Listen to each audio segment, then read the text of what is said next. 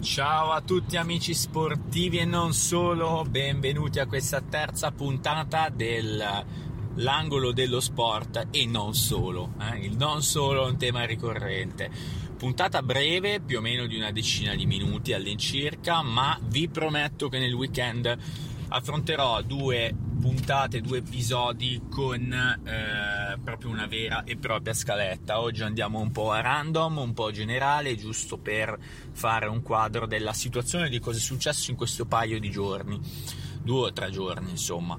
Allora, innanzitutto sbologniamo subito l'argomento calcio. Io non sono tanto amante della Coppa Italia, nel senso che sono contro l'idea di snobbarla, ma non sono propenso eh, come ero invece da ragazzino a far giocare davvero le, i, i, big, mettiamola così.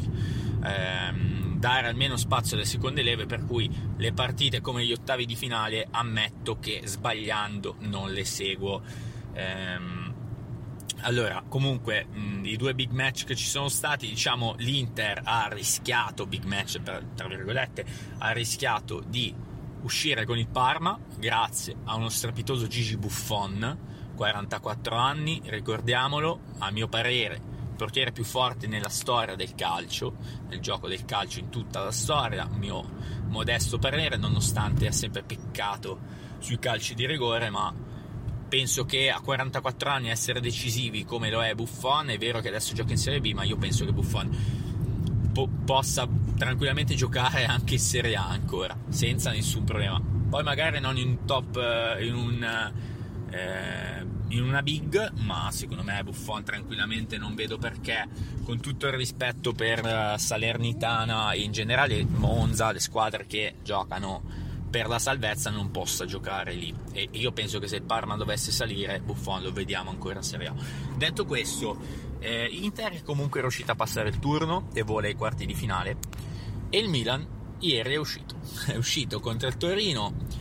Non è tanto l'eliminazione che fa male che pesa ma è tanto il fatto che ha giocato per 50 dicasi 50 minuti con l'uomo in più e non è riuscito a eh, sostanzialmente vincere, a fare un gol, perché con un gol avrebbe vinto.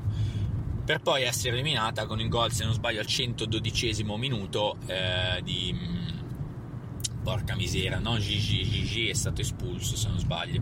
Non, non mi viene il nome, scusatemi, ho un lapsus eh, come detto non ho preparato una scaletta, sto andando abbastanza a random eh, e quindi di conseguenza abbiamo questo abbiamo avuto diciamo questo upset perché il Torino sì squadra ben allenata da Juric ma sicuramente il Milan era una candidata per andare fino in fondo non penso che si debba parlare di crisi Milan come sicuramente qualche giornalota non qualche giornalista qualche giornalidiota sta, sta già dicendo Milan non è assolutamente in crisi, come non era la squadra più forte del mondo l'anno scorso, non è in crisi ora.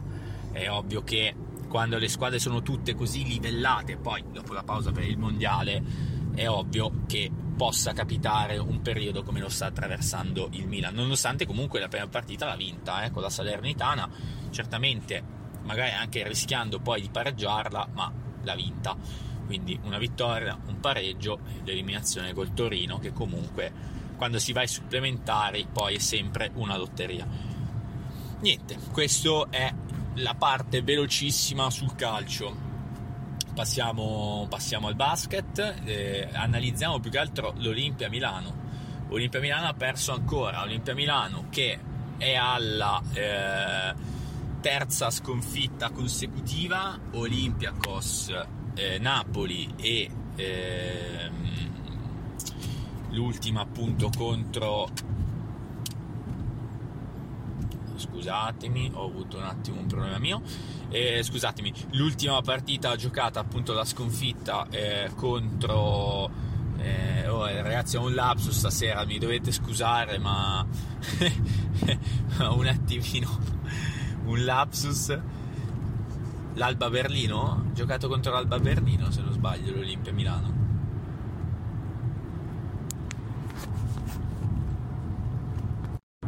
contro l'Alba Berlino, sì sì, contro l'Alba Berlino e appunto questa, mm, questa sconfitta, l'ennesima, è la terza sconfitta consecutiva, se non sbaglio è la quarta nelle ultime cinque partite, considerando anche quella con eh, l'Olympiakos.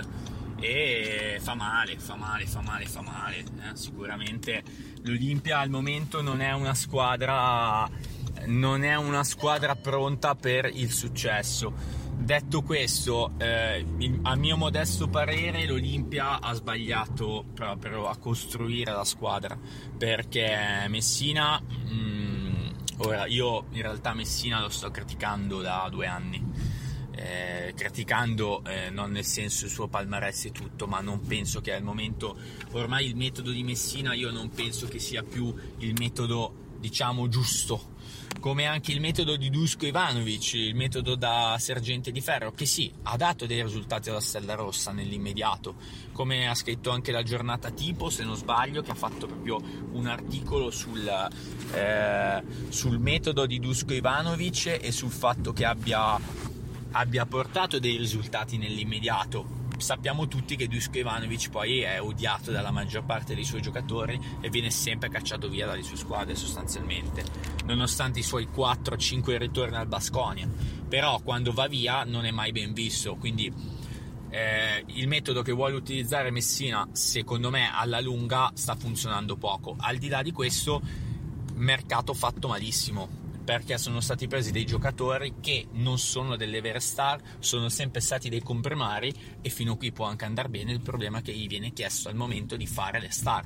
Billy Baron non è un giocatore da prendo palla, faccio palleggere su tiro. Billy Baron è un giocatore che esce dai blocchi, Billy Baron è un giocatore che riceve su uno scarico e tira, ha la possibilità di fare palleggio resto tiro perché è un fenomeno, ha sicuramente la possibilità anche di segnare occhi chiusi da metà campo a questo punto, ma sappiamo benissimo che non è quel tipo di giocatore. Brandon Davis è un giocatore che il meglio di sé l'ha dato dove? Nel Barcellona, squadra che non era costruita su Brandon Davis, ma era costruita su tanti, soprattutto su Mirotic e Calates e Mirotic, Calates che poi è andato via, ma eh, Mirotic è rimasto. E in generale questa è la verità Brandon Davis non è mai stato il fulcro del Barcellona, è stato un ottimo giocatore al Barcellona, tanto è vero che quando Milano ha preso Brandon Davis io ho strapuzzato gli occhi e ho detto finalmente l'Olimpia ha comprato il giocatore che le serve. E il problema è che se gli fai fare un gioco che non è suo, e detto questo Brandon Davis sta facendo delle partite stupende. Dal derby con Varese ha fatto delle partite bellissime. Il problema è che, ripeto, non è diciamo la sua attitudine e non lo deve essere a Milano. Voigtman, peso Voigtman, giocatore totalmente in parabola discendente. Voigtman è stato un giocatore in parabola discendente, io non capisco perché sia stato preso e infatti non sta facendo nulla, a volte esita addirittura nel prendere il tiro da tre punti che sostanzialmente è quello per cui è stato preso, allargare il campo. Voigtman è stato preso per giocare pick and pop o per portare i lunghi fuori dall'area e quindi allargare il campo. Certamente non è stato preso per ricevere per appunto farlo ricevere in punta, fargli fare una finta di partenza resto e tiro, come sta facendo molto spesso ultimamente. Quindi un altro sbaglio, Mike Cole, il go to guy in questo momento, è rimasto, ottima permanenza, per l'amor del cielo, sta giocando anche abbastanza bene, però è Mike Cole. Eh, non stiamo parlando di Mike James. Vuoi un giocatore da uno contro uno? Perfetto, ti tieni Mike James. Non, vai, non, non, tieni, non tieni Hall. Eh. Eh, ho detto Mike Cole, eh, anche qui Mike Cole adesso non vorrei aver fatto aver fatto un, un errore lapalissiano. Eh, Devonall, Devonall, Michael era il vecchio giocatore dell'Olimpia Milano eh, nel 2010, scusatemi, Devonall. Eh, Kevin Pangos, che comunque infortunato, Kevin Pangos anche lui ha fatto sì la stagione allo Zalgiris, eh, la stagione eh, al, allo Zenit adesso non mi ricordo in quale ordine cronologico perché sto, ripeto, improvvisando senza dati alla mano, però già eh, per, per, il resto è un giocatore che potrebbe tranquillamente essere una riserva in un'altra squadra. A Kevin Pengo stava venendo chiesto di giocare titolare. Boh, non so, l'Olimpia devi puntare alla Final Four. E, so, eh, io paragono la Virtus Bologna, mi prendo tutta la vita a Hackett. So che Hackett non tornerebbe forse neanche a Milano e per qualcuno magari è un'eresia. Io Kevin Pengo, sinceramente, non è che non l'avrei preso, va bene, ma non, possiamo, non si può dare la colpa agli insuccessi dell'Olimpia in questo momento al fatto che non c'è Kevin Pengos, che non ci sia Kevin Pengos. Datome, ormai giocatore per l'amor del cielo italiano, mille volte meglio Datome di un qualsiasi altro italiano da rotazione, però anche lì non c'è Datome, sì ma non c'è Datome, Datome quanti anni ha? 35? Più o meno, ma forse anche di più. E sì, può fare la differenza se riceve palla dalla media, prende tira, magari qualche tripla, per l'amore del cielo. Però, ripeto, non ci si può attaccare a queste cose, secondo me, agli infortuni eh, le occasioni di mercato sono state buttate via. Ah, poi abbiamo ehm, l'Uavu Cabarro, ok, ok, ex NBA. Ho visto delle partenze uno contro uno devastanti, cioè quando ho, mm, non mi ricordo che partita era, era comunque una partita di Eurolega, forse con l'Olympiakos, ha fatto degli uno contro uno devastanti da orgasmo, ma davvero bellissimi però ehm, cioè, anche lui eh, lo, lo, si vede molto spaesato. L'Olimpia non ha sostanzialmente schemi, lo schema principale è il pick and pop per Melli, tiro da tre punti di Melli, cioè, sostanzialmente gioca questo l'Olimpia. Kai Lines ovviamente non gli si può dire nulla, per l'amor del cielo è numero uno assoluto, però anche lui l'età ce l'ha. Quindi questa è la, la mia analisi dell'Olimpia Milano eh, male male speriamo, speriamo sia per il vigore italiano che appunto per, lo dico da tifoso, che possa riprendersi e, eh, e vincere contro lo Zalgiris Kaunas eh, domani sera. Poi, eh, per il resto, notizie dal mondo, avevo dato le mie impressioni sul mondo economico-finanziario, i mercati stanno continuando a salire, anche se il DAX di Francoforte non dico che ha avuto dei ribassi perché non ho più controllato l'indice, ma ha avuto un accenno di negatività. Eh, ma penso che sul generale continueranno a salire ancora per un po'. Il petrolio è risalito, come avevo accennato, come anche DraftKings, il Nikkei di Tokyo anche, nonostante ora sia eh, ridisceso sia sceso ancora. Sta perdendo molti, molti punti eh, il dollaro americano nei confronti della pesetta messicana, incredibile, non, non me la so spiegare.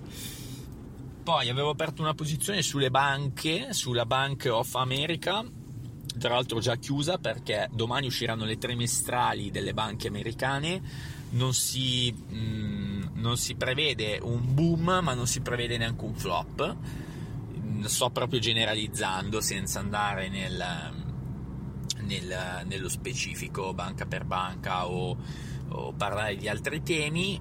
E eh, oggi usciva il dato sul. Ehm, sull'inflazione americana, se non sbaglio, anche qui, ripeto, senza una scaletta è molto difficile, non mi, non mi uccidete. E questo era il dato più importante della settimana che potrebbe far capire molto di più su come si svilupperanno i mercati. Ma non penso, eh, cioè in generale la situazione qualcuno la dipinge male, qualcuno la dipinge bene, ma siamo più sul bene che sul male, anche perché, ripeto, l'anno scorso è andato talmente tutto male che quest'anno anche che dovesse andare male, difficilmente potrà andare peggio. Difficilmente, che non significa che non lo andrà, ma difficilmente, appunto, è molto difficile. Detto questo, io vi saluto, vi do appuntamento a sabato per la prossima puntata. Parleremo con una scaletta davanti di molti temi e, e ci divertiremo insieme. Grazie mille, amici. A sabato. Ciao ciao.